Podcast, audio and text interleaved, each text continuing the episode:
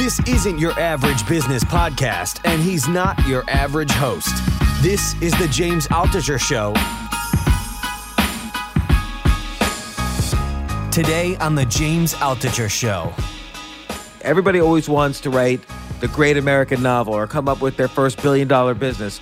But really, it's all about just like you brush your teeth every day, brush your creativity every day, and have incrementally small, new creative ideas and, and just to practice that creativity muscle. This next guest, Josh Linkner, he's built and sold a bunch of companies, but now he has a new book out about how little breakthroughs lead to big breakthroughs. And it's an interesting concept about creativity. Josh and I talk about this and many other things, and I hope you enjoy the episode.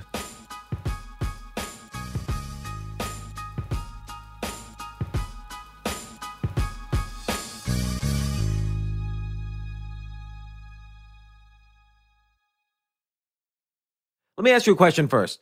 How much of creativity do you think is nurture versus nature? When you see like the great creative geniuses, Yeah, I think it's mostly nurture. And you know, the research sort of bears this out. Harvard actually years ago did a study asking that very question. They revealed that that uh, human creativity is like eight, 70% learned behavior. Uh, so I do think that certain people have a propensity, obviously, to you know, maybe we're not all going to be Mozart, but by and large, creativity is a learned skill. Okay, but now let, us look at Mozart's case. I mean, his his dad was a composer, so he taught him, you know, from the age of three on. His older sister was a composer and, and a musician, so it could be the case that he had the training.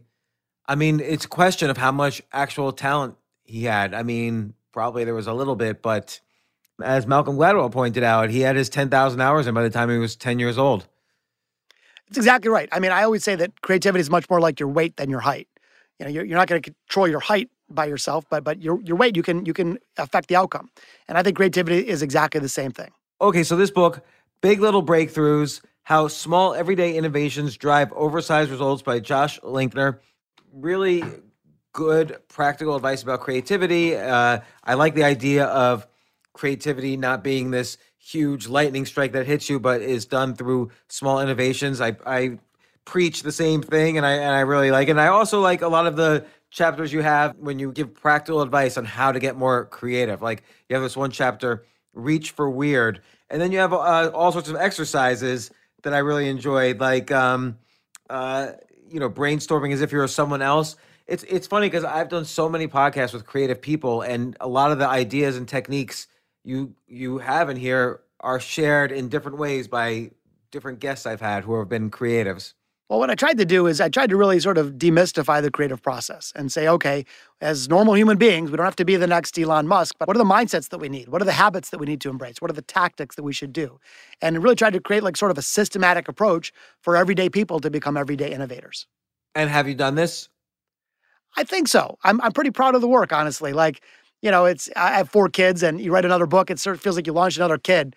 Uh, but this one, no, I spent over a thousand hours in research and interviews with people all over the globe, and I, I am proud of the work. So you've run several companies before, they've had successful exits. How did you encourage creativity among your employees, for instance? Did you see results of teaching them some of these methods? Yeah, so uh, the the the book is not only based on my external research, but some of it is based on personal experience. And so, in fact, the reason I started writing books about human creativity is because that's what I lived. Uh, you know, I started my career as a jazz guitarist. I still play regularly today. And uh, when I was Wait, building how old, companies, how old were you when you were a jazz guitarist? I started at age eight. Wow. So what inspired you specifically on jazz guitar? Well, at age eight, I first started learning piano. Then I sw- switched to guitar pretty quickly. And like every other kid, I wanted to play Stairway to Heaven so I could impress the girls. And I had a guitar teacher. He's like, look, if you want to play really good, learn jazz. If you learn jazz, you can play any other form of music, no problem.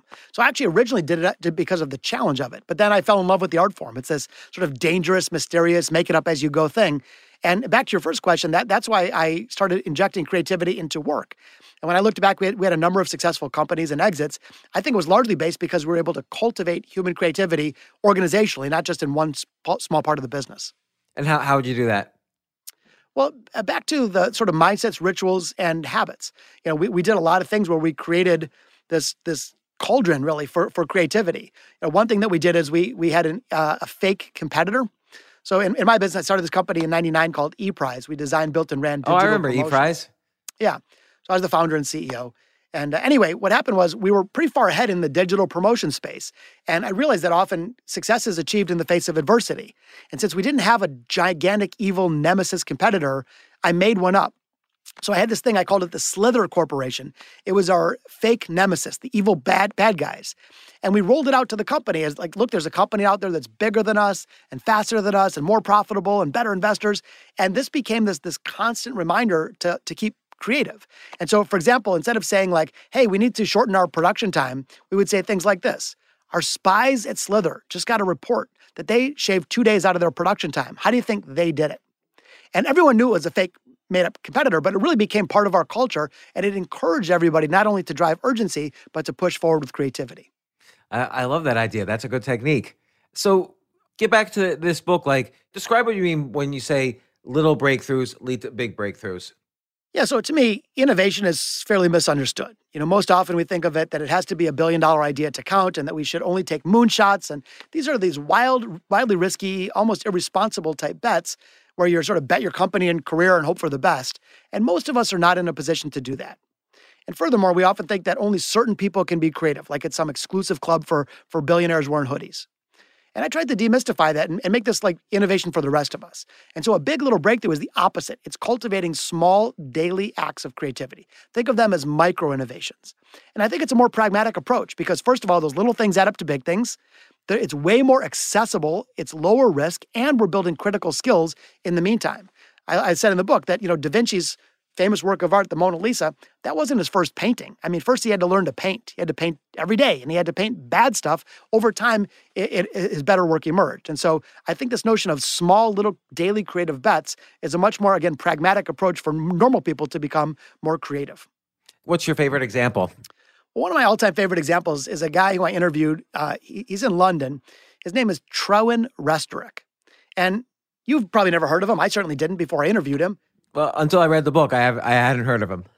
Yeah, it was a pretty cool guy, right? If you read the book, so so the the notion was that um, he was kind of an environmentalist. He always loved you know the, the, the environment, and he learned that in central London, cigarette butt litter is the biggest problem they were facing environmentally. It was you know it looks terrible. It, it, it's bad for children or animals that ingest them.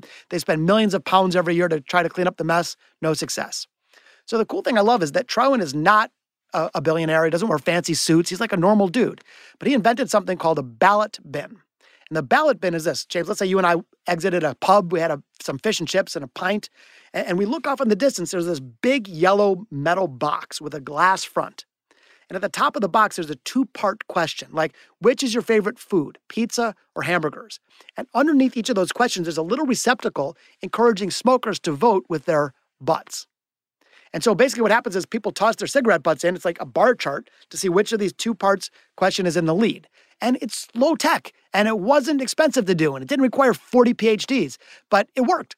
In fact, when ballot bins are installed, they reduce cigarette litter by 80%. And he's gone on to start a company. They're in 27 countries around the world. So the reason I bring that up, on that's one of my favorites, is that uh, besides that, it's fun, it's fresh. You know, we already know that Netflix is innovative. How about something new? But but more importantly, it makes it feel like it's within the grasp of all of us. Like you or me could have come up with that idea. We didn't have to be some genius brainiac. And that's really how innovation is. It's sort of like the great equalizer. And I love showcasing stories like that of normal people doing extraordinary things. And and I like what I like about that story also is that he didn't start it off. He started off because he wanted to do it. This gave him pleasure to solve a big problem. It wasn't like, how do I make a billion dollars? Oh, here's a problem. I, I, I really, I, I don't think people enjoy it as much when they start a business or a challenge or go for a goal when it's they when the reasons are kind of man-made as or external as opposed to internal.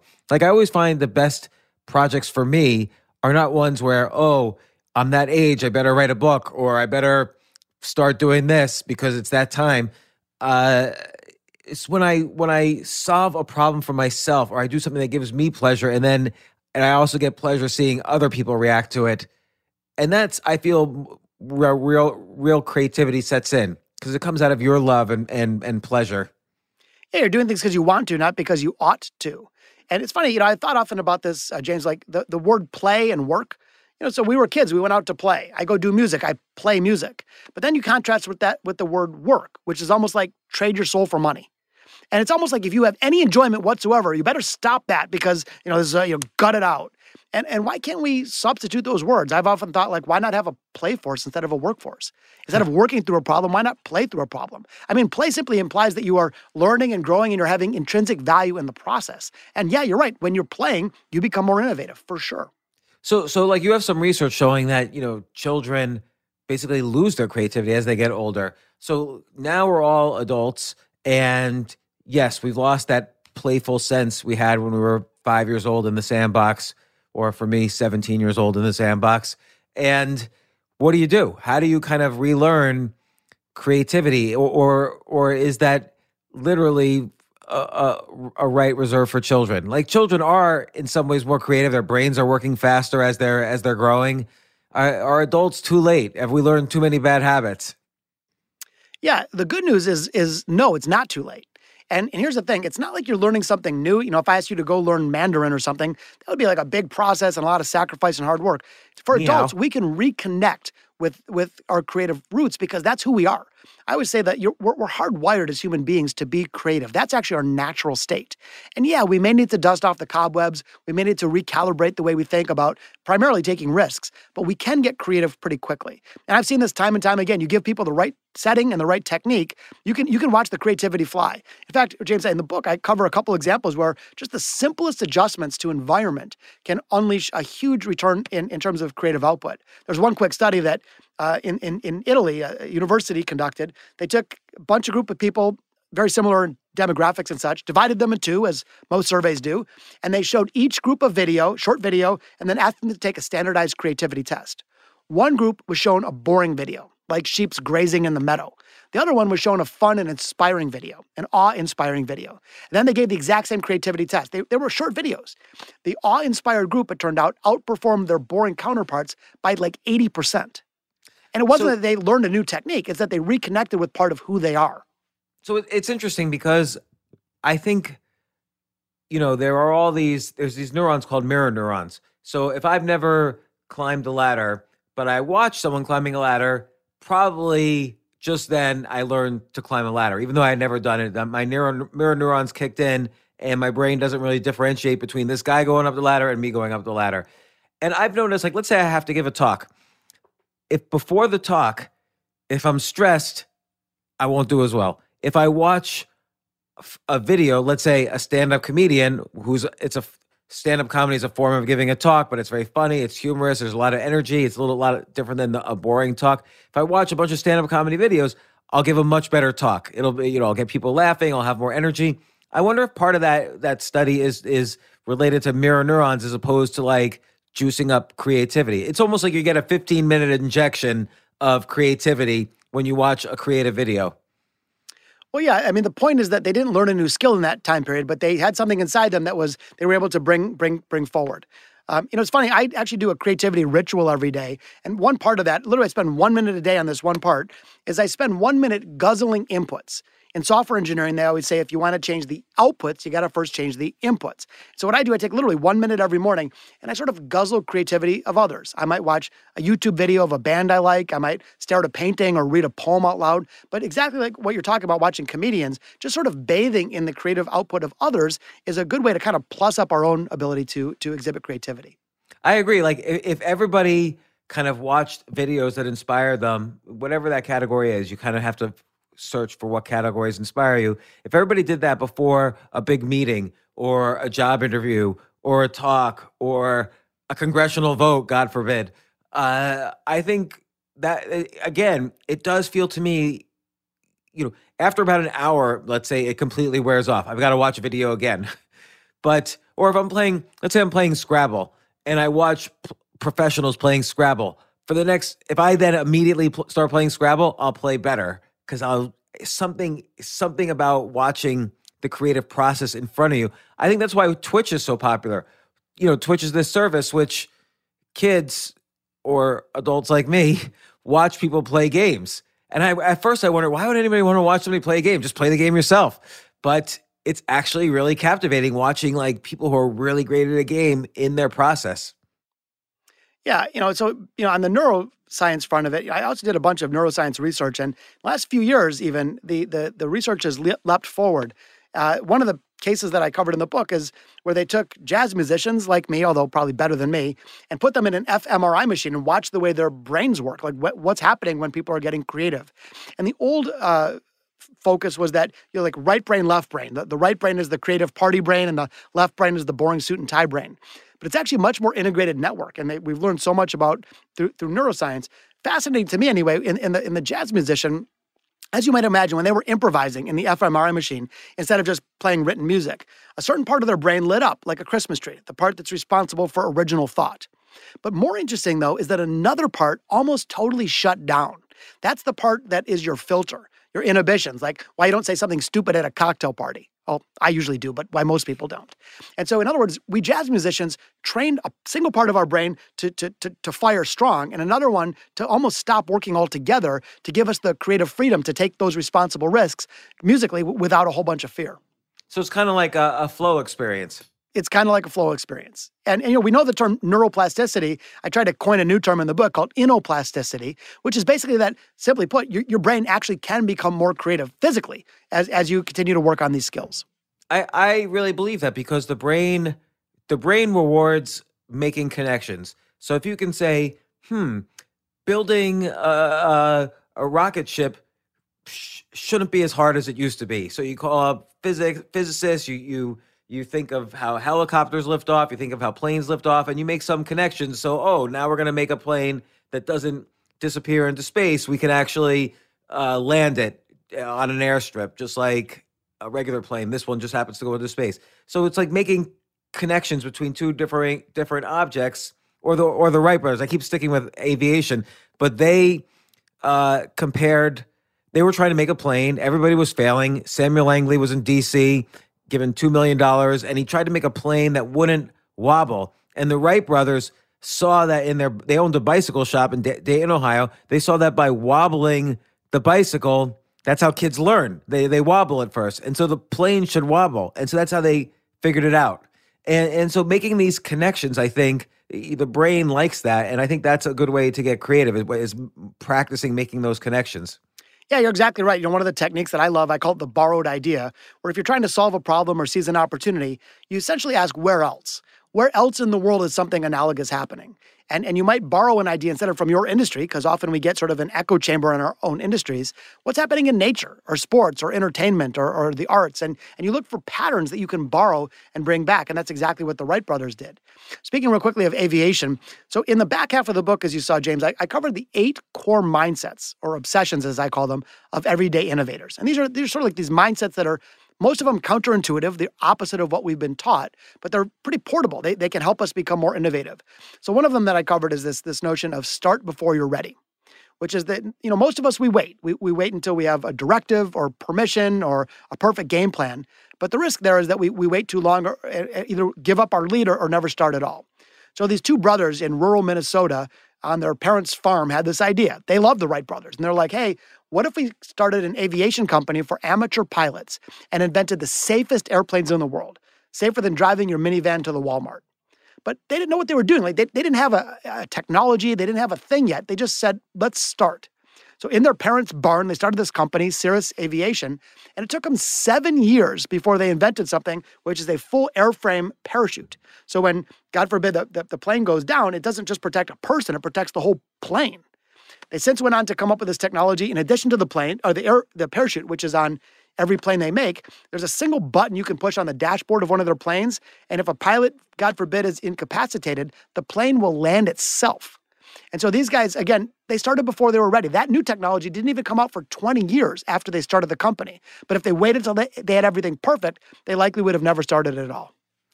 Yeah, you know, you see so many stories like that, and I've I've talked about this on this podcast before, but like Richard Branson is an example of someone who started before he was ready. He wanted to start an airline. He's 27 year, years old, didn't know anything about airlines, simply called Boeing. And my listeners have heard the story before, but he borrowed an airplane from Boeing. He convinced uh, Gatwick Airport to give him a landing strip, and J- and I think it was JFK to give him a landing strip, and boom, he had an airline. He didn't know any, he still didn't know anything about airlines. I guess he had to hire people to manage it, but I think that that is a, a common technique among a lot of peak performers. You know, here's a question. You mentioned before that part of the brain lights up uh, when a jazz musician is is thinking of improvising. Can we? Can it? Can the order be reversed? Can I light up the brain, that part of the brain, maybe stimulate it in some way, and then be then go on stage and be uh, creative? Yeah, uh, there's there's no question about it. I mean, just like anything about any muscle, and so you can you can build muscle if you exercise it regularly, or if you don't, it, it atrophies. I think your creative capacity is is very much like that. You know, one of the other little rituals that I do every day, uh, it's a one minute ritual. Another one minute ritual is I look at an unrelated problem. So I might look open up the the news, and I might look at a problem, um, COVID, racial injustice. It could be a giant problem. If I, by the way, said, "Hey, let's solve that all at once with the perfect idea," you and I would be scratching our head for a decade. But I don't do that. I say, okay, it's, it's not related to my current work, but if I had to come up with a bunch of ideas that were little teeny improvements that might make a small difference, not a big difference in this problem, what might those be? So think of this as like jumping jacks for your creativity because I give myself like a daily little challenge, something unrelated to my profession. It just kind of keeps the juices flowing. And so that's one way to kind of get that brain lit up in advance before you proverbially take the stage. I, I like that technique. I'm gonna, I'm gonna. There was some I outlined where I bookmark some techniques I liked.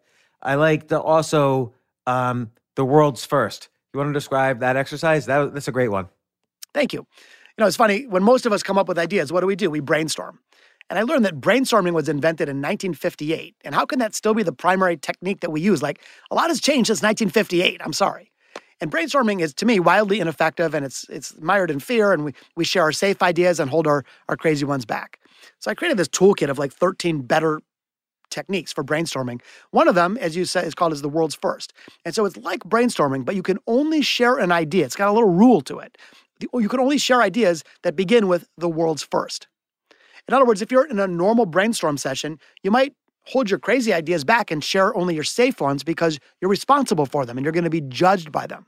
But if you put this little condition in there that you have to say, start with the world's first, it almost gives you an excuse. It gives you permission to, to go for much wilder, bigger ideas uh, because you're not going to be held like responsible for them or their execution. You were just playing along with the world's first. Yeah. So, so I mean, you could think of there's a lot of great companies out there that they don't seem like the first, but they in fact are. So I, I was talking to Peter Thiel on this Facebook, and you know, I said, well, how was how was Facebook unique? Because he was saying Facebook, he was saying you want to start, you always want to start a monopoly. You want to start something that's completely unique. And I'm like, before Facebook, there was MySpace, there was uh, you know, Friendster, there was Tribe.net, there was uh, GeoCities, and he said, no, no, no. Facebook was the world. He literally used the word. It was the world's first social network where you had confirmed identity, and that was a big enough difference to you know make billions of people sign up for Facebook or Google wasn't the first wasn't the first search engine, but it was the first search engine that used this kind of ranking algorithm similar to how academic papers in science are ranked, like how many papers refer to how many important papers refer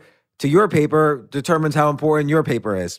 And he they apply that same algorithm to to search. What what other examples have you seen where where people use this to to create?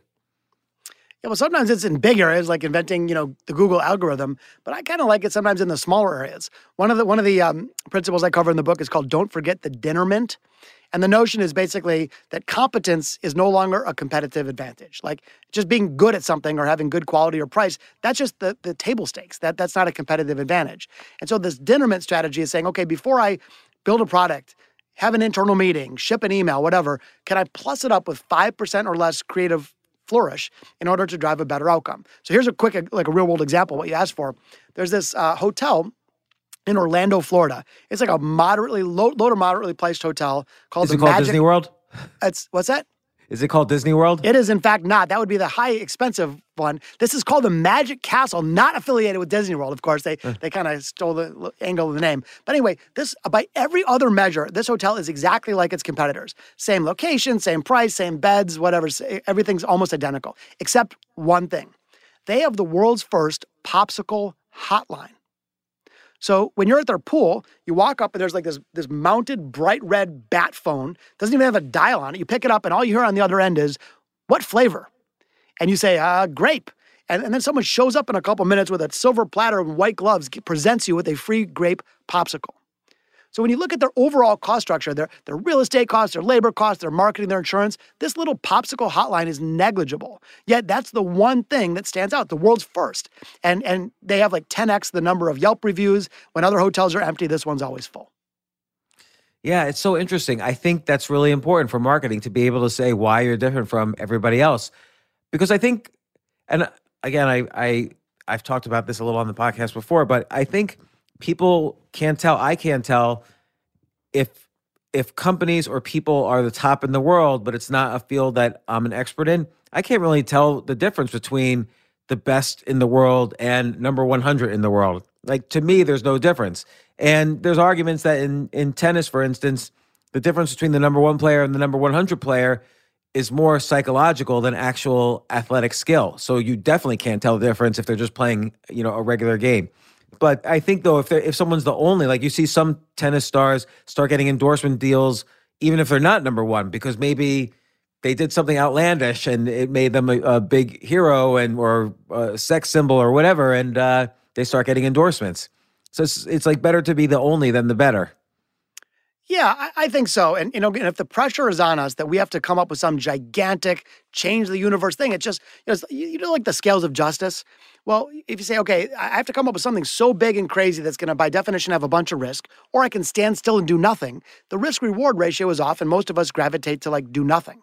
And I don't think yeah. that we have to necessarily think about I have to be the the best in the universe at something. I think it's more about you know saying, okay, can I try something in a in a in a controlled manner to de-risk trying something new, and then also really examine with a bright flashlight what's the real risk of doing nothing. And I think when you do that, the the, the equation changes a little bit.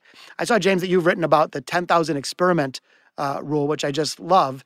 And, and the notion to me is the way you de-risk trying something new, the way you de-risk creativity, is not by these you know, bite your teeth, hold your breath, bet the company on it, but rather by dr- running lots of experiments. And to me, the cheaper and faster, the better. And so the more low fidelity experiments and crude experiments that we run, it's just a simple way to de risk trying something new. And again, it doesn't have to change the universe to be creative. There's no minimum threshold of a billion dollars under which innovation doesn't count. Those little, little baby innovations really do add up to big things.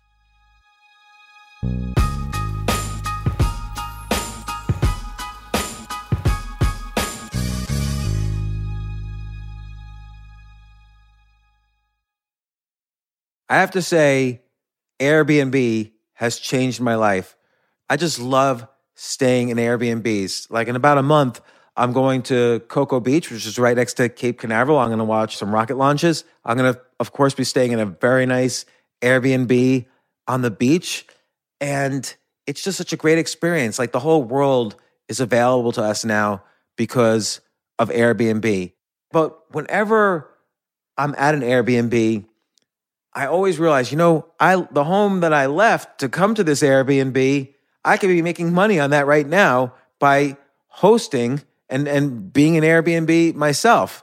So, and I've known people, I had a friend who basically, you know, made a living from turning his home into an Airbnb.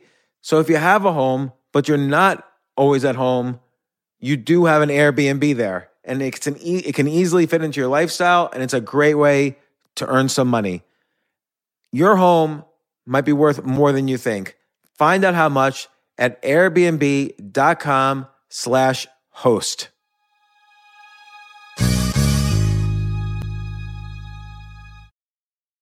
The famous Abraham Lincoln quote says, Good things come to those who wait. I wonder, did he really say that? Jay, did he really say that? Can you look that up? Regardless of who said it, that's only part of the quote. The full quote is, Good things come to those who wait, but only the things left by those who hustle. Well, if you're a business owner and want the best people on your team, the same applies. Uh, and listen, I've interviewed 1,500 people now and a lot of entrepreneurs.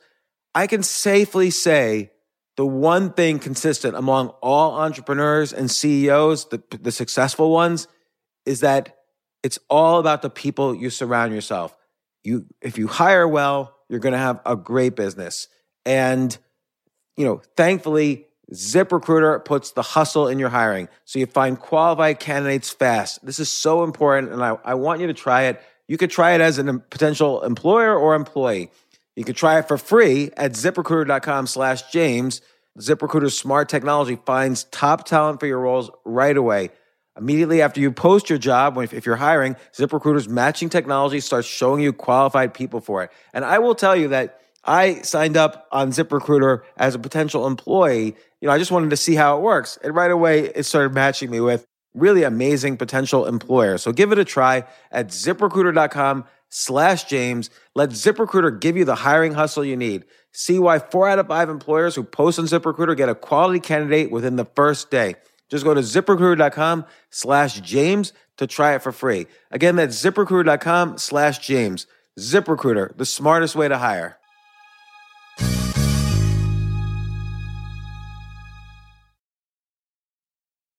Tell the Lady Gaga story about how she basically created herself, her brand, her music, everything. So Lady Gaga is, you know, one of the people that I, I covered in the book because I you look at someone like that and they just appear otherworldly, like they're just born so talented and perfect, and and she, like most of us, had to work at it. I mean, she she practiced on and on and on. She sacrificed. She didn't go out with her friends.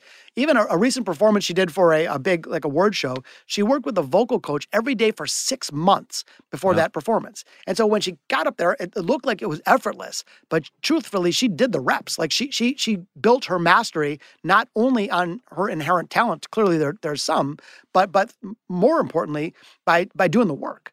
And and if we want to become, you know, you look at the people are wonderful on Broadway or in music or or in sports, they, they make it look so easy. It's not because they were born that way. It's because they trained to make it look so easy. And the same is exactly true with our inventive thinking and creative problem solving. Each of us can become like the Lady Gaga of our own craft if we take the time and do the reps. Why do you think people uh, assume that creativity is like some bolt of inspiration and the, and they're creative it's just they need that inspiration instead of again putting in putting in the reps it's weird, isn't it? I mean, you were mentioning tennis, and you wouldn't look at the best tennis player in the world like, I bet they were born playing tennis like that. Like, of course not. That'd be crazy. But but creativity is, is one of these weird things that that it feels like it's mythical. You know, like a, one of a thousand of us get a lightning bolt of inspiration, and the rest of us are mindless and have to suffer. And, and the notion of, of of building and managing it like you would any other skill or any other resource for that matter is bizarre, but it's true that's the beauty of it is, is, is it's true. It can be developed and cultivated and, and deployed and managed. And, and when we do, I mean, the reason I wrote the book, James, is that not to be creative for the sake of it, like not to run down the hall and draw on the walls with purple crayons. The, the reason is could we cultivate this for competitive advantage to drive the outcomes that we care about the most? And that could be a business or career outcome. It could be a health or family outcome. It could be a community outcome.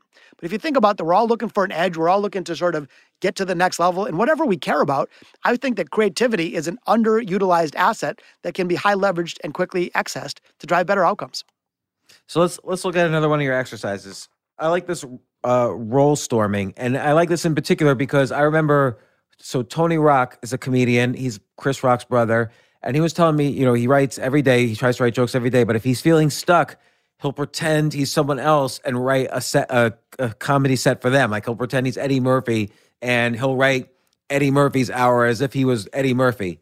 And so I, I think this is a powerful tool. Well, thanks. Yeah. So role storming, you hit it exactly right. That's brainstorming, but in character. In other words, you're taking on an actual real world problem, but you're pretending that you were somebody else. Here's the reason this works so well is that fear, not natural talent, but fear is the single biggest blocker of creative output. And it's that poisonous force that robs us of our best thinking. Think about it, you're in, you're, you're in a room with four other people, and one person has an idea, and the other four become like the self appointed idea police and tell you all the reasons that it's not going to work, and you know the boss isn't going to like it and such. So, again, by definition, because we're judged and responsible for these ideas, we share the safe ones, hold the big ones back.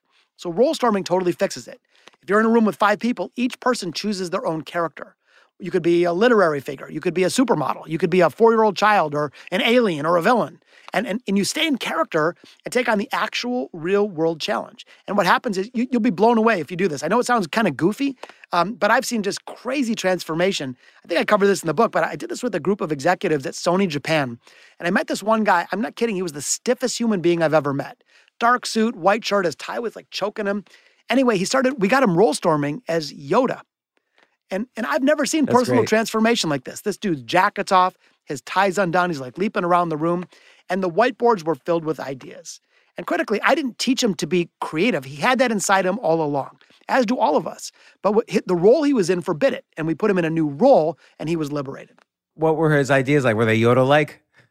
Oh yeah, he just well, some were more Star Wars themed, and other ones were just way out there. But you know, before he, he felt so so inhibited and so judged that, that his creativity was governed. In this case, you know, all bets were off.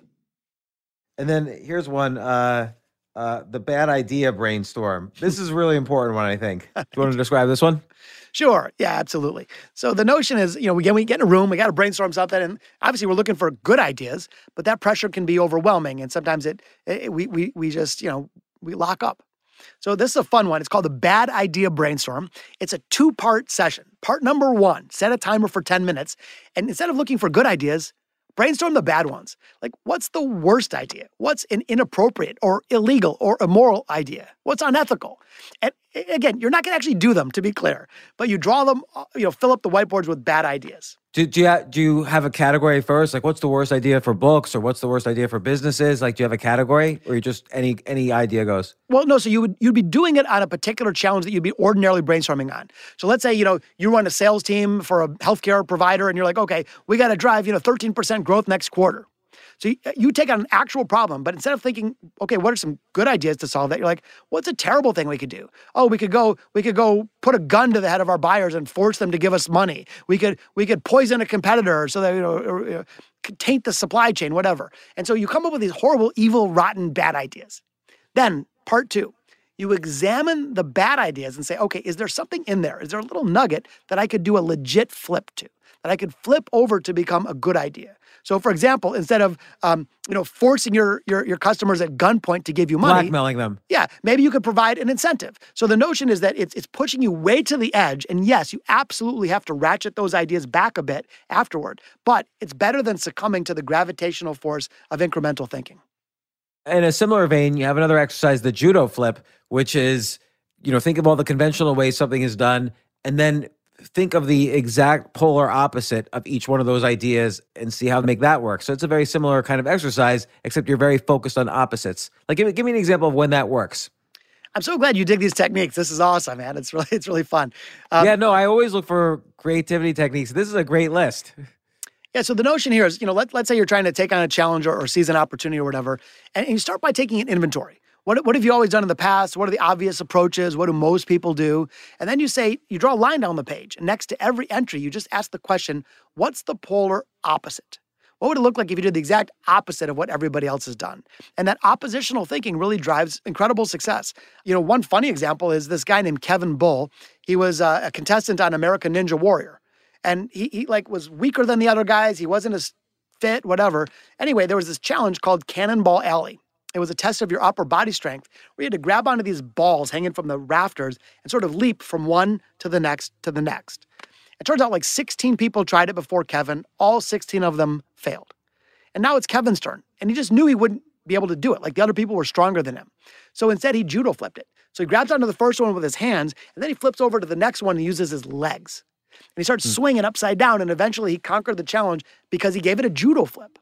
And so a judo flip can be a process, it can be an ingredient, it could be a, a, a, system. But the idea is looking what everybody else does and doing the exact opposite, or at least exploring what would it look like if you did the exact opposite. So what, what would this look like in jazz, for instance? So in jazz, there are you could be creative, but there's I don't want to say there's a there's kind of a set of implicit roles. Like if you're playing around with this chord, it's acceptable to move into this chord, and you can improvise using these chords, but there's a there's a common set of chords and transitions that people know. So, what would it look like if you went from one chord in in jazz and uh, into something that was completely, you know, maybe it was even like a country kind of set of chords or or whatever. Like, uh, what what's in a similar thing in music? Well, it's so funny that you asked that because one of the greatest jazz songs of all time was written by giving a judo flip. And here's the story. So John Coltrane, maybe you've heard of him, one of the, the, yeah. the most you know recognized jazz legends in the universe. So he writes a song called Giant Steps.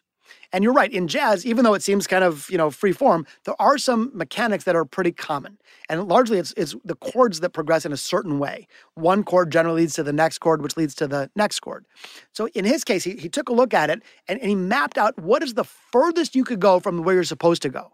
In other words, way, way music works without getting all geeky, it kind of goes in a circle. And so imagine a clock, you know, if, if you're on uh, on 12, Six would be the furthest you could get away from it. If you went to five, that's closer. If you went the other way to seven, that's also closer. There's something that's literally the furthest you can get from where you're supposed to be. Music is the same way. So John Coltrane writes the song called Giant Steps because there were giant steps of chord leaps. It was as far as you could possibly go from conventional thinking. And this was like this bold, crazy thing. No one could even believe that he did it. And it became his most famous work of art. And it's today one of the top 10 most recognized influential jazz songs in history. And it came from exactly that. He literally gave it a judo flip. He went as far opposite as one could possibly go. Wow, I, I don't think I've ever I don't know jazz, so I I I know the name John Coltrane, uh, but I've never heard of this song. So I'm I'm just gonna quickly look it up. That sounds so interesting. Incidentally, when you call me next time, uh, it's it's on my ringtone. I've had it for years. That's my ringtone is John Coltrane's Giant Steps because it keeps me thinking like, okay, let's push to the opposite. Let's let's judo flip things forward. Wow, so he made it in 1960, but it finally attained gold record status in 2018, meaning it sold a half a million copies, and it's considered one of the uh, it's considered one of the most influential jazz albums of all time. It's so interesting. But by the way, it's not only in music. When you, when you look at breakthroughs in many cases, you know, you know, a giant breakthrough in medical treatment or or in fashion or whatever else. A lot of times, it's not because people gravitate toward the tried and true.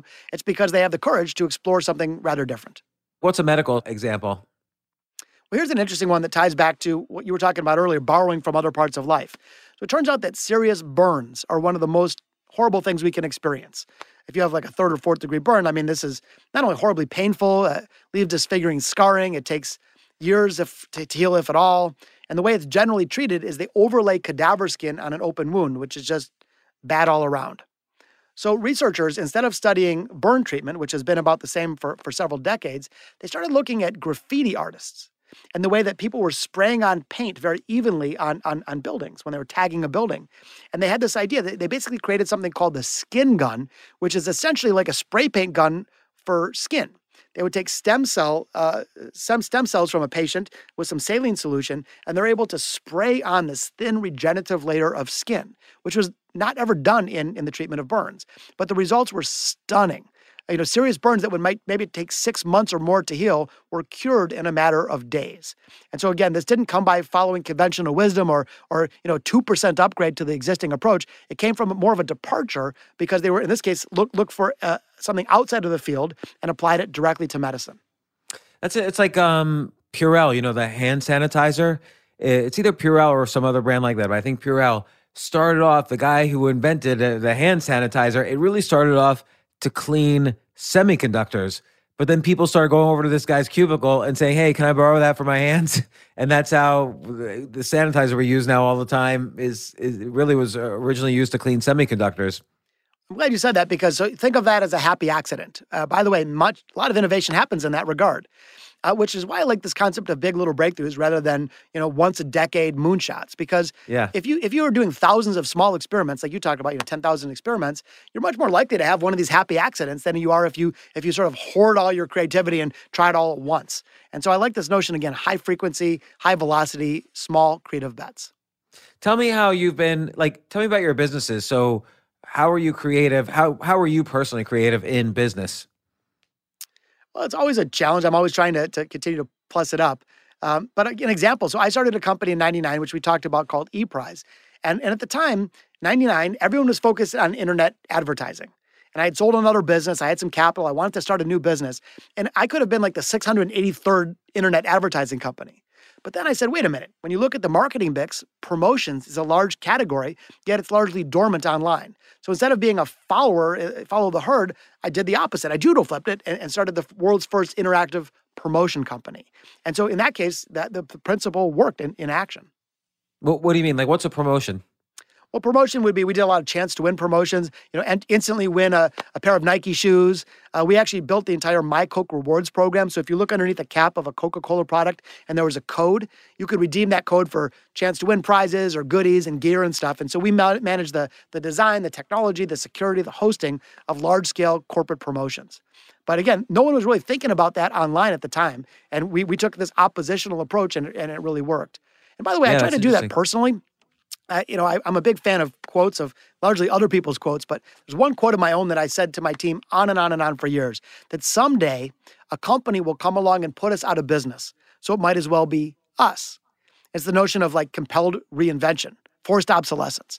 And I try to do that personally to answer your question. So I try to put the Josh of six months ago out of business with a new and better version. And I hope you're doing the same for you, James. Uh, and I think that's a productive approach that we're, we're sort of I- I constantly like that. reinventing.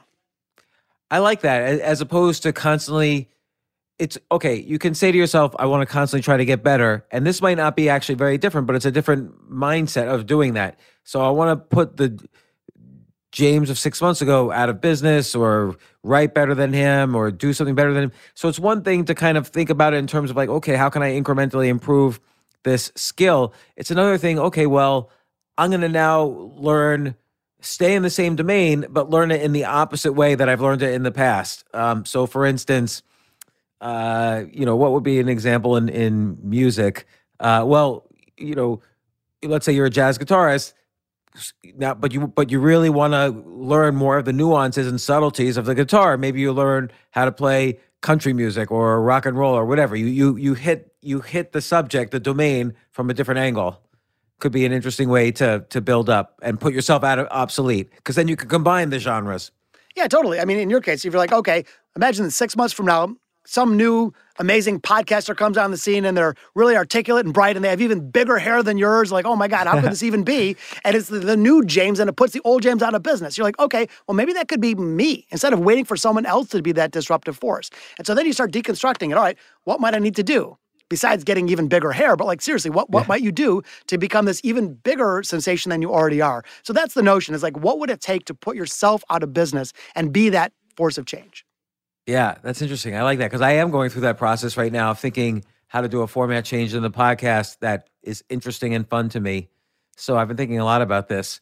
Uh, well, uh, you know, maybe talk about like what are what are some of the other techniques in part two of the book? You have all these other techniques of of basically being creative. I really like this chapter, "Reach for the Weird," but uh, you know, talk about break it to fix it.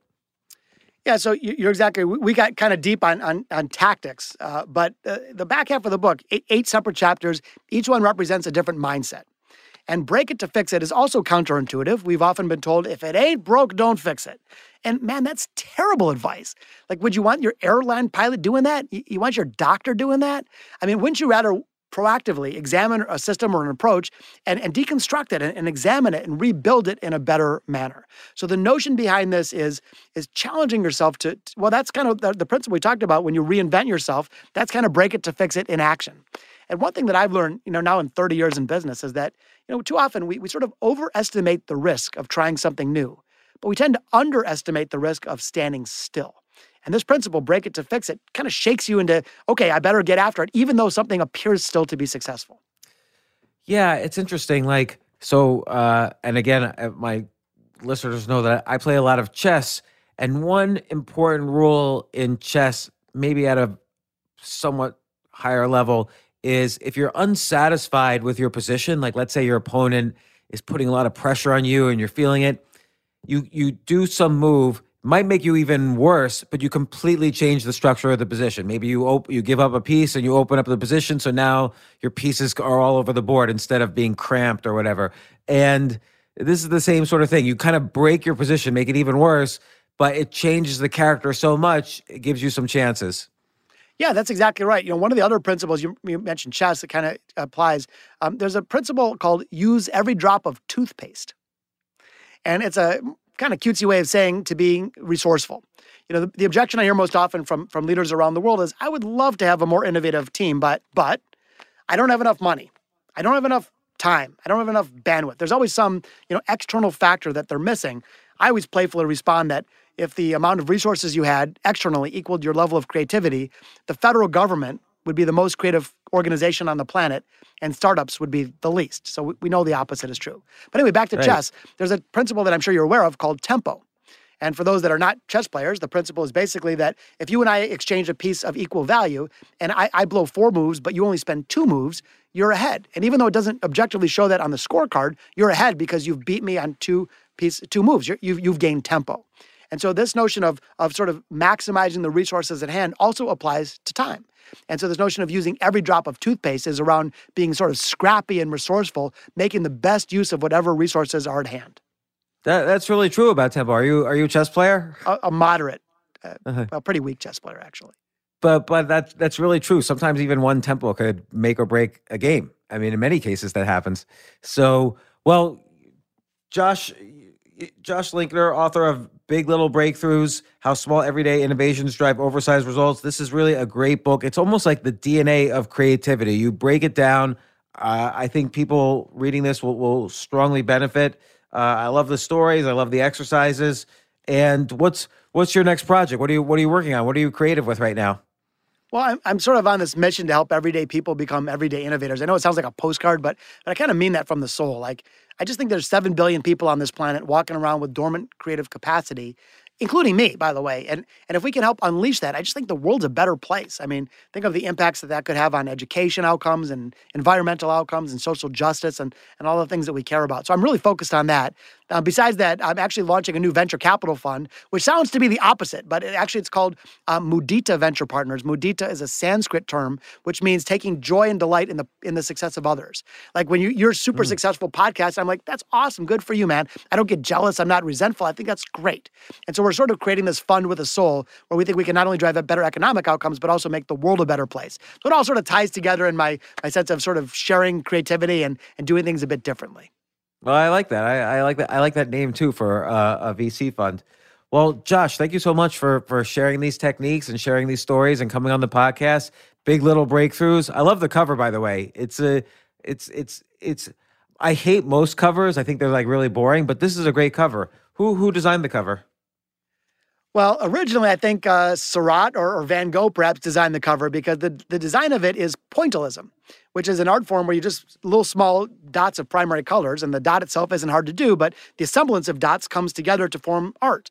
And to me, that was the perfect metaphor for what a big little breakthrough is. Any one of us could put a, a single dot on the page, and, and they together add up in, in mass to something much uh, much more interesting. So that was the idea that we had: is could we make a cover out of the art form of pointillism, and that that that's really who gets the credit.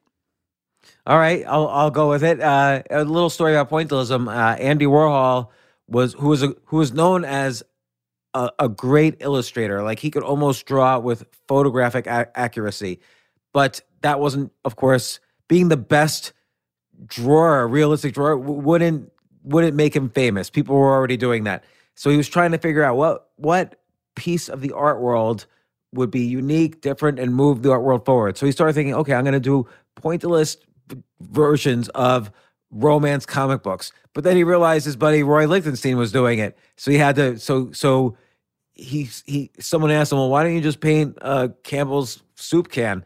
And he paid that woman who, who was an interior designer. He paid that woman fifty dollars to have her idea, and then that became his you know the beginning of pop art.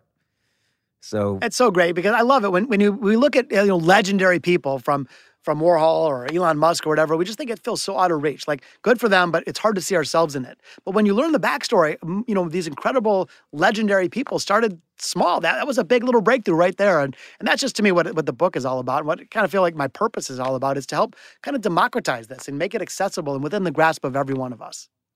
Yeah, and it also it also gives permission for failure in the sense that if you do if you if you're focused on trying to have a lot of little breakthroughs, a lot of them won't work, but that doesn't matter because the ones that add up to be the big breakthrough, that's what people will remember. Yeah, I mean, so you, I, you, you write about experimentation. The optimal number of number of failed experiments is not zero. I mean, if you have zero right. failed experiments, you're you're not trying very hard. So so the notion is that you know mistakes, failures, setbacks that that really can become the fuel of discovery. Yeah, I, I agree. Well, well, again, Josh, uh, come back on when you start the venture fund and we'll, let's talk business. And thank you so much for coming on about big little breakthroughs. And I, I I'm gonna try all of these techniques in the next few days. So I'm gonna do the, the judo flip one. I really want to do. Flip away, my friend. Thank you again for the privilege of being with you today. Yeah, thanks, Josh.